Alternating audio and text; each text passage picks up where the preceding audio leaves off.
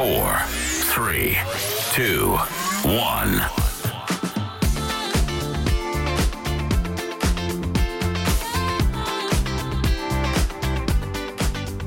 第579回クリエイティブライフポッドキャストシーズン4です。今日は2022年12月30日金曜日の夜です。このポッドキャストは毎週火曜金曜の早朝に配信しています。いよいよ2022年終わりますので、えーどうですか？あと残り26時間ぐらいですかね。今日は夜配信なのでえー2023年になりますね。このポッドキャストも来年の4月からはシーズン5に入るわけですが大幅に配信スタイルがまた変わる予定になっております。今準備をね今やってるんですけども。で今年あの去年もやりましたけれども、えー今年はですねポッドキャスト、えーこの配信システムから情報が見られるんですが、えー2022年は4138分配信したというこれテキストだとまあブログとかねその1年これだけ書きましたと分かりやすいんですけどねあの音声だとこの4138分配信これがどのぐらいなのかが全然わからないですよね。昨年もなんか同じことを言った記憶があるんですがでどのプラットフォームで聞かれてるかということで昨年は圧倒的にアップルのポッドキャストで聞いてる方が多かったんですが、えー今年はですね結構変わっていてえー、Apple のポッドキャストが39%、Amazon Music で聞いてる方が26%、えー、Spotify で聞いてる方が20%という、結構ね、それぞれで聞かれてるという感じですね。で、どのデバイスで聞いてるか、もう圧倒的に iPhone です。iPhone が59%、Android は10%。もう昨年もこんな感じでしたね。あとはまあパソコンで聞いてるだと思いますけども。で男女比なんですけどもでこれはですね Spotify の情報しかちょっと見れないので、えー、Spotify のみになるんですが男性が52%で女性が37%でこれね結構意外な結果であのクリエイティブ系は割とね女性も多いんですけどねクリエイティブ系で技術寄りだと圧倒的に男性のリスナーばっかりになるんですこれは他のメジャーな番組なんかも情報出ているものを見るとまあ、圧倒的に男性が多いんですね。まあ、イベントでもそうじゃないですか。大体技術寄りのイベントってほとんど男性しか来ないっていうかね。だから40%近く女性がいるのはちょっと意外な結果でしたけれども。であとですね、まあ、この音声メディアに関しては、あの、アーカイブとしてはすごい扱いにくいので、まあ、検索もできませんので、だから、なかなかその、なんでしょうかね、蓄積してどうのっていうものじゃないテキストとちょっと違うんですよね。えーただしアーカイブを嫌う情報は流通しやすいという特性があってポッドキャストだから話しましょうって言った雰囲気になりがちでだからあのメディアにも出ていないし SNS にも出てないんだけどポッドキャストでは言ってたよみたいなそういう情報が結構多いんですね。でまあ実際はねそのポッドキャストで話したことが、まあ、結構有名な方であればですねそれがツイッターに流されたりまあ、メディアの記事になるんですねだから、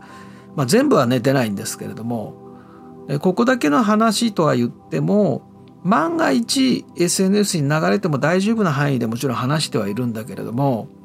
そのテキストには絶対したくないっていう情報はやっぱあるわけですね。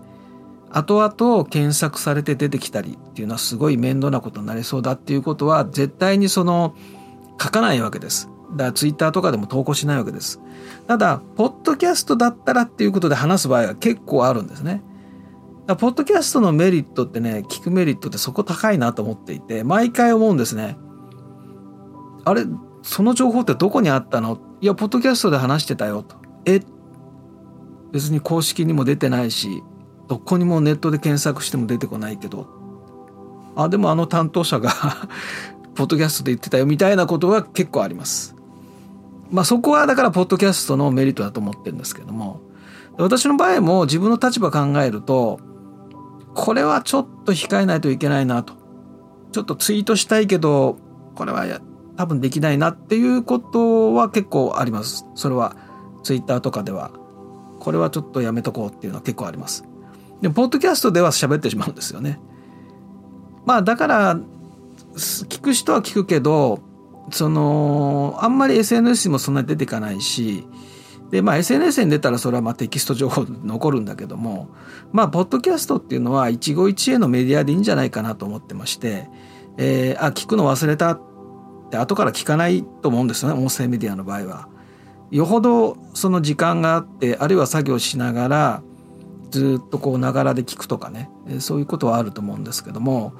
こう溜まってしまったらねもう本当 Kindle の積んどくじゃないけどもなかなか聞かないと思うんですねだから一期一会でもう聞き逃したらもう一生聞かないみたいなそういうメディアでいいんじゃないかなというふうに思ってましてまあ今年もねあの本当にたくさん配信しましたけど来年もまたやりたいと思ってます。えー、今年、えー、自分にとって最も大きな出来事これはもうもうジェネレーティブ AI ですね。えー、私は2016年ぐらいからですねクリエイティブ AI というふうにまあこれも Adobe のコミュニティエバンジェリストの時にあそのを始める時にその Adobe 先生担当みたいなちょっとわけのわからない ポジションからスタートしてるっていうこともあるんですが AI でクリエイティブがどう変わるかっていうのを2016年ぐらいからずっとやっていましてで Twitter でもですねやはり2016年ぐらいからですねだから今から6年ぐらい前から一応その AI で処理した画像とかそういうのを投稿し始めていたので今年はもう本当にワクワクした1年だったし、えー、いきなり来たなっていう感じだったのでもう全く準備なしに来ましたのでで来年はもうジェネレティブ AI 元年だなと思っているんですね。でイメージとしては1995年ぐらいの感じ94年にインターネットが商用化されまして、えー、その次の年に Windows95 が出たんですね。でインターネットブームみたいな形で、えー、とはいえやってる人はやもう熱中してやるんだけどやらない人は全然やらない無関心みたいなねインターネットがブーム確かね流行語大賞にも入ったと思いますインターネットっていう言葉が。で、えー、95年インターネットマガジンとかね専用雑誌専門の雑誌もあってでこれからはインターネットで何でもできるようになると。買い物もできるし銀行も利用できるし教育もできるテレビを見れる飲み会もできるみたいなね。でそうやって一部の人がものすごい熱中してででもほとんどの人はもう夢物語ですよね。えネットで買い物ができるの？とかね。そんなことありえるのかな？ぐらいの感じですよ。でも、えー、一部の人たちがそのネットの未来を信じてですね、まあ、他から何を言われても気にせず自分のやりたいことを必死になってやったとやり続けたとまさにねその95年あたりかなというふうに今のそのジェネレーティブ AI がですね一部の人がすごい熱狂してるでもそれ以外の人はちょっと試してみてでも全然自分の思い通りの絵が出てこないからなんだこんなもんかっていう感じだと思うんですね。でこのジェネレティブ AI が何を変えるのかっていうのが来年のテーマに間違いなくなると思うんですね。で一つだけまあ来年になってまずこういうことが起こるだ起こるだろうなということの一つとしてその AI 時代の写楽のようなね東秀祭写楽のような謎の絵師みたいな人たちがたくさん出てくるだろうと思います。というのはねプロの人たちと話していて AI すごい興味持ってるんですね。でやりたいと思ってます。でも AI を自分が使ってるということは知られたくないっていう人がほとんど自分が AI を使ってやってる作った作品ですとかっていうことを一切出したくないと皆さん思ってらっしゃるのでつまり AI を使うということを公表することはデメリットしかないというふうに考えてらっしゃる方が非常に多いなと。だからやりたいすごいやりたいしもうやってる方もいるんだけれども、えー、本格的にやるとすれば別の名前でやる。つまり別人として活動すると。いうふうもうまあそうやってやってる人も多いと思うんですけどね。まさに写楽ですね。陶水試合写楽。あの写楽ってまあ大体まあ今はまあ斎藤十郎兵衛ね農薬者のあの斎藤十郎兵衛じゃないかという説が有力になってますけど、まあ、これ実在してるっていうなんかエビデンスが出たので、まあ、一時期ねあの最初はだから斎藤十郎兵衛写楽はね斎藤十郎兵衛だっていうでその後まあいや実は違うんじゃないかっていろんな人出てきたんだけどまあ今のところは斎藤十郎兵衛での説がまあ圧倒的有力なんですけどもでもまあまだ分かってないわけじゃないですか。でこういうね謎の絵師 AI 絵師みたいな世界中で出てくると思うんですね。でやっぱりどう考えてもねかなんかこの AI の今までなかったようななんかえこんなものがこんなことができるの？っていう作品っていうのはプロの人がやると思ってましてプロの絵師が AI を使って自分の技術と AI を組み合わせてすごいことをやってくるんだろうなというふうに考えてですね。まあ現にまあいろんなプロの方に AI を使ってもらってそこで出てきた作品がちょっと予想外のものが出てきてるのでつまり自分の想像を超えたところで出てきていてあさすがなるほどプロだからこそこういうふうに使うのかみたいなね。だからたださっき言ったように AI を使った作品っていうのはプロとしてちょっと出せないと。それはまあいろんな面で。それは本当にあの周りの反応であるとか同業者の反応であるとかまあいろんなことを考えて総合的に考えてデメリットしかないからであの自分で AI を作作ってやってるとはと言えないと。ただしその全く別人として活動するんだと話が変わるということで、ね、だから謎の AI 絵師なわけですね。でジェネレーティブ AI のこの黎明期というのはこの謎の絵師がですね誰だかわからないんだけどなんかすごいのを作り出してるやつが出てきたみたいなねで世界中からそういった人たちが出てきて話題になると。でだんだんだんだんそれがまあそのジェネレーティブ AI もまあコモディティ化してきて、まあ、当たり前になってきてででそうなった時に、その作品はエポックメイキングの作品として残るわけです10年後も20年後も。でもそういえばああの20年前にあの話題になったあの謎の AI 絵師って誰だったんだろうねみたいなねずっと謎のまま残るみたいなねでその人はプロとして活躍していてあのでまあ自然と AI もだから取り込んでるわけです。だから最初の黎明期は別人として活動していてでそこで自分の AI 技術を高めてもちろんそのね絵を描く技術もあるわけですからそういうことをやっていながらその別な絵師として活動しつつで10年20年経ったらまあ AI を取り込んでる自然にね。という感じでそのあの人はな誰だったんだろうねみたいな感じでその何年経っても正体はわからないんだけれども作品はちゃんと残ってるみたいなねそういうそのまさに写楽ですよ。そういうなんか短期間に大量に作品を作ってあっという間に消えていくみたいなねいなくなっていく。あの人は誰だったんだろうっていうそういう人がたくさん多分世界で出てくるんじゃないかと。来年はですね。いやどう考えてもね AI AI を使いたい人がプロの中にもたくさんいて使っているけど一切その AI で作りましたって出てこないですからね。もう出さな出してないからなんだけども、まあ、出出出せないというかねまあそういうことでねまあ非常に黎明期って面白いのでそういうことを予測しています。まあ自分にとってもど真ん中の領域なのでですね、えー、もうどんどん積極的にやっていきたいと思います。はい、AI 関連でいきますとですね、あの、 Amazing AI っていうアプリがリリースされまして、えー、これは Mac のですね、えー、専用のアプリです。で、 Stable Diffusion のえっ、ー、とねこれ1.5ですね。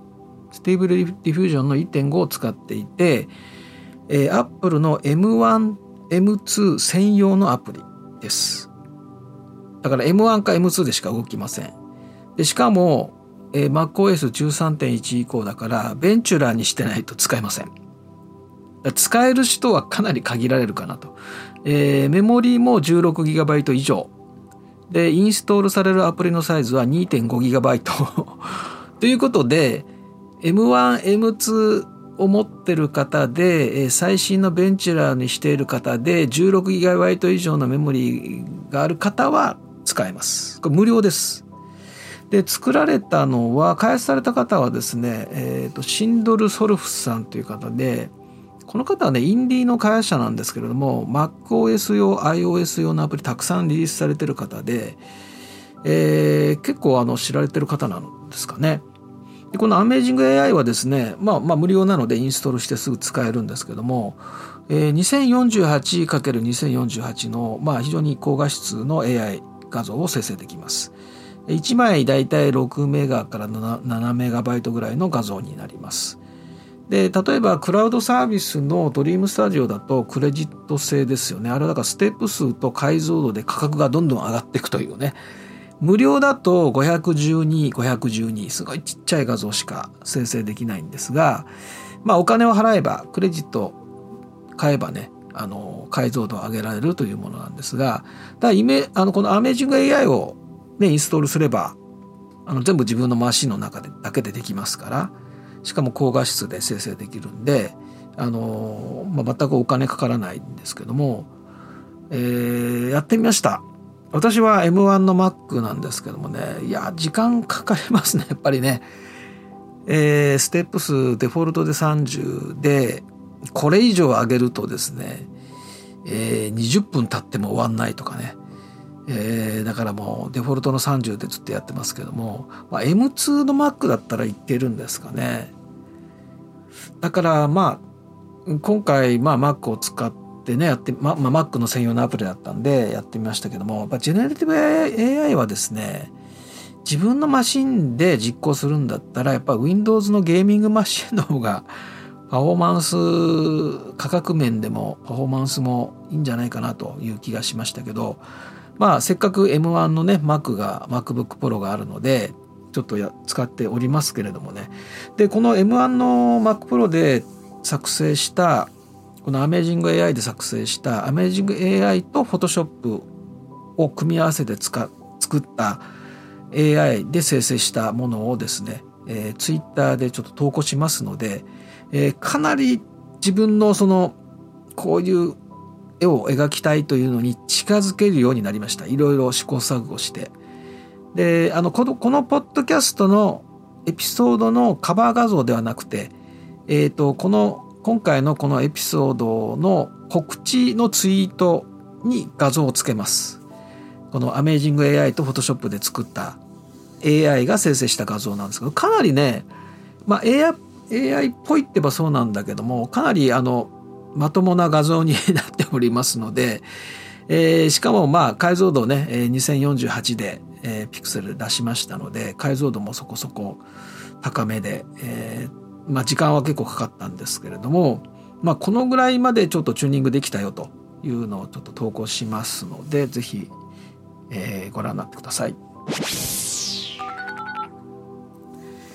はい、えー、クリエイティブ面での、まあ、衝撃、まあ、音楽音楽業界になりますけれども、まあ、やはりこれ XG じゃないかなということで、まあ、今年はいきなりこの XG の話題をですね、ポッドキャストにねじ込んで、XG って何なんだという、まあ、散々あの質問されたんですけれども、まあ、ちょっと改めてね、XG、ABX、ABX はご存知ですよね。えー、ABX の、えー、7人の、まあ、ABEX 所属のですね、7人のボーカルダンスグループ、全員女性です。で、えー、もちろん全員日本人なんだけども、まあ、英語と日本語と韓国韓国語の3つの言語を話すので、えー、で、まあ、2曲目から1曲目は、まあ、な一応デビューはしたんだけれども謎のグループの状態でで2曲目からですね韓国で活動してで日本では活動していなくてで全員日本人なんだけれどもあの日本語の字幕を出しておかないと何を話しているかわからないというね。というのはね圧倒的に、まあ、スタッフも韓国の人が多いんですね。だからというかプロデューサーがサイモンさんあプロデューサーは日本人か。あの一応まあ韓国と日本人のハーフの方ででサイモンさんっていうのがプロデューサーなんですけども、まあ、ほとんどねスタッフはまあ韓国だと思うんですね。だから韓国語で話してる映像が多いんでまあ、日本語のちょっと字幕を出しとか、まあ、時々日本語になるんだけどもあの字幕が必要というグループなんですがこれは X ギャラックスプロジェクトって言ってですねまああの株主総会とかで ABEX の株主総会で配布されてるものですけどもねあのプロジェクト主導型の IP 開発ということで、まあ、壮大なアーティスト育成プロジェクトになっています。でこの XG というのは、えー、ですから今最年少が16歳17歳ですかで小学校の時からずっとトレーニングを受けてる。で、えー、今第一世代が XG でで今非常にいい感じで、えー、どんどんどんどんこう、えー、認知度が高まっている、まあ、日本日本ではあんまり認知度高くないけど、まあ、英語圏の特に k p o p のチャンネルで、えー、認知度が高まっていてで、えー、次今トレーニング中なのが第2世代と。第3世代っていう感じであのアーティストの育成プロジェクトになっている結構壮大なんですね。で XG がその、まあ、一番手みたいな感じになってます。これが X ギャラクスプロジェクトというものですね。で1月25日にティザーが上がってでそこはまあ謎のグループですね。で3月18日にデビューはしたんだけどデピトーズというのをデビューしたんだけどこの段階でもまだね謎なんですよね。全員日本人なのに J-POP じゃないしでまあ2曲目でやっとまあ活動し始めるんだけどでも韓国でしか活動してなくてでもね K-POP とも言えないんですよね。でなんと火がついたのはギャルズサイファーっていうラップで火がついてていてこれがあの11月17日にですねギャルズサイファーっていう、まあ、XG に7人いるんですけども4人がラッパーでであのよく考えたらすごいですね4人ラッパーで3人メインボーカルあ2人メインボーカルかでこのギャラズサイファーをの TikTok で火がついてで英語圏のヒップホップ界隈ですごい今評判になってると。でそのヒップホップの界隈の人たちが結構メジャーなねあの結構ね有名な方も「いいね」とか押しに来ててですね結構まあ TikTok ってやっぱすごいなと思うんですけどもでそこで火がついてなんだなんだこのラッパーたちはなんだとすごい若いなとアジア人だなと。で調べてみると全員日本人でで英語だけじゃなくてこれなんで受けたかというとこの英語だけじゃなくて韓国語と日本語も混ぜてラップをしてるっていうスタイルが新しいと3つの言語をねあの混ぜてやってるのがすごい新しくて、まあ、クールだっていう反応なんですけどもで全員日本人なのになんでみんな韓国語を話してるんだと。これはまず英語圏の人から見れば不思議ですよね。いやまあ韓国で活動してるから韓国語話してるんですがでじゃあなぜ韓国語の曲じゃないんだと。英語は全部英あの曲は全部英語ですからなんまえアメリカ人が混ざってるのかとかね。あの謎の中にまた謎があるみたいなね。で日本に情報ほとんどないし、えー、日本人のグループなのにしかも ABEX のグループなのに日本で活動してないから日本ではあんまり知られていない。で2曲出してるのに未だ謎。洋楽なのか k p o p なのかもわからないしみたいなそういう感じなんですね。でこれはまあいろんな手探りでねあのどういう方向を目指してるのか分かんない。多分ね今回のあのこのギャラズサイバーでラップでヒップホップ界隈で火がついたっていうのはちょっと予想外だったんじゃないかなというふうに思ってますけども。でこれはあのなぜじゃあここ取り上げてるかというと10代が10代のスターに憧れる。あのスターを作ることからまず始める。10代が憧れる10代のスターを作る。で第2世代第3世代継続的に成長できできるようなクリエイティブワールド。っていうのを目指すのがいいんじゃないかと、まあ、ずっと前からね思っていてでやっぱりそのそうするとねその割とこう最先端のところで、まあ、スターが生まれですねでそれに憧れる人たちが出てくるみたいなそういう世界が一つ固まってくると今度ねニッチな世界も生きてくるんですね。すごいニッチなところも生きてくるわけです。だからその憧れの存在が希薄な世界っていうのはどんどんどんどんベテランだけ残って先細っていくみたいなことになりがちなのでだから巨匠に憧れるんじゃなくて例えば宮崎駿すごい憧れるんじゃなくて自分と同世代で共感できる部分が多い存在がいいわけです。10代だったら10代のスターっていうふうにねだから今まあ映画アニメの映画だったらね新海誠さんがすごい今人気があるからまあ、そういうロールモデルになってるんだと思うんですね。そういうクリエイティブクラウドっていうのがあの日本で、えー、至る所で生まれてくればいいなと。でその今より具体的にかつ成功まだ成功とは言えないけれども非常にいい形で進んでいるのがこのたまたま XG だったのでまあそれをちょっと今年は重点的に取り上げてきたと。あの総合格闘技とプロレスってね全く楽しみ方が違うじゃないですか。で総合格闘技も好きだしプロレスも好きだっていう人たくさんいるわけですね。両方楽しめることが素晴らしいのであってあの総合格闘技とプロレスをこう対立させるなまあ昔はありましたけれどもねだけど今は全然楽しみ方が違うものだからそれはもう両方選べるあるいは両方楽しめるっていうのが幸せなことなんだと思うんですね。だからそういうオリンピック選手を目指すみたいな世界も一方でありながら、えー、地下アイドルみたいなねすごいニッチなところでなんか面白いことをやるっていう世界もスポットが当たるみたいなそういういろんなものがあるのが一番いいわけででそのためにそのやっぱりスターをねまず作るべきだなと思ってねそっからいろいろこうそれに馴染めない人がドーンとそっからドロップアウトしてなんかマイナーなところでねものすごい面白いことやるとかね。そうやってこうどんどん飛び火して面白いことが出てくるのでまずはねスターを作るべきだと。いうふうに思っていて、えー、それはもう今の時代ワールドワイドでいいんじゃないかと。いうことでこの XG はまさにそこを目指しているので、えー、非常に、まあ、応援もしてるし、えー、期待もしてる。でなんとか他の業界にもなんか応用できないかなというようなことも考えてる。まあ、XG に関してはあのアルファーズがね、あのー、始まったその日にアルファーズになりましたからねまあそのぐらいちょっと熱を入れてやっておりますけれどもね。あそういえばねラブバイツがね復活しましてですねあのラブバイツの「ジャッジメント・デイ」という曲が、えー、数日前に出て、まあ、壮大なパワーメタルになってましてでパラブバイツに関してもですね XG と同様に日本ではねあまりニュース記事になってなくてだって普通に Google 検索であの検索すると、まあ、2つぐらい日本の音楽メディアの記事がであと全部英語なので、まあ、そういったことで、えー、日本ではそんなに知られてないんだけれども結構英語圏でかいですからね、えー、そこでまあ十分まあ人気があるみたいなね、え、そういう日本のグループたくさんあって、まあ、ネモフィラもバンドメイドもね今年はアメリカツアーやりましたので、まあ、来年もちょっと期待できるなとあとねローサムブルーっていう、まあ、全く新しいグループが また出てきまして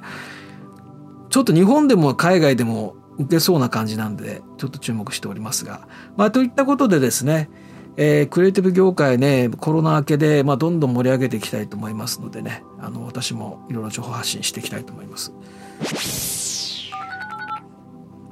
はい、えっ、ー、と、アドビのスコット・ブルスキーさんがですね、えー、毎年、あの、来年のトレンドっていうのを出していまして、えー、スコット・ベルスキーさんっていうのはですね、クリエイティブクラウド、アドビのクリエイティブクラウドの担当のエグゼクティブバイスプレジデントであり、え、CPO です。だから、最高製品責任者かな、日本語にするとね。で、その CPO である彼がですね、毎年、あの、来年以降、まあ、そうですね、2、3年ぐらいの範囲で、えー、まあ、こんな感じになるんじゃないのっていうのを出すんですね。あこのスコット・ベルスキーさんっていうのはですねもともとあのビハンスビハンスってねアドビのあのクリエイターのコミュニティありますけどもビハンスの,、まあ、あの創設者です共同創設者の一人でで、えー、2012年2012年にアドビが確かビハンスを買収してアドビに来たんですがで一回アドビを出てですねあのベンチャー投資家として活動されてる時期があってで2017年に再びアドビに 戻ってこられたという。結構ねあの出入出てまた戻ってくる方結構いらっしゃるのでまあそのあの2017年に再びアドビに来て今クリエイティブクラウドの、まあ、CPO 最高責任責任者として、まあ、Adobe Max などではお,、ま、おなじみの方なんですけども。で今日ですね、えー、近未来の9つの予測ということをで、えー、公開。公開じゃないな。これはあの実は、えーとね、手続きしてないとこの情報は得られないんですね。このスコット・ベルスキーさんが出しているニュースレターを購読してないと届かないんですけども、まあ、もしかしたら他のメディアで取り上げるかもしれませんけれどもこれねアドビが出してるオフィシャル情報じゃなくてあくまでもスコット・ペルスキーさんが個人的に出してるニュースレターなのででしかも今回からなんか有料になったのかな？だからまあ誰でも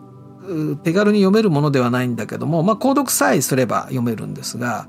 まあ、とはいえ彼はクリエイティブクラウドの CPO なので、まあ、いろんな影響力を持ってるということなんですけど簡単に話すとですね、まあ、9つちょっと全部今日は話しませんが、まあ、来年の最初の配信で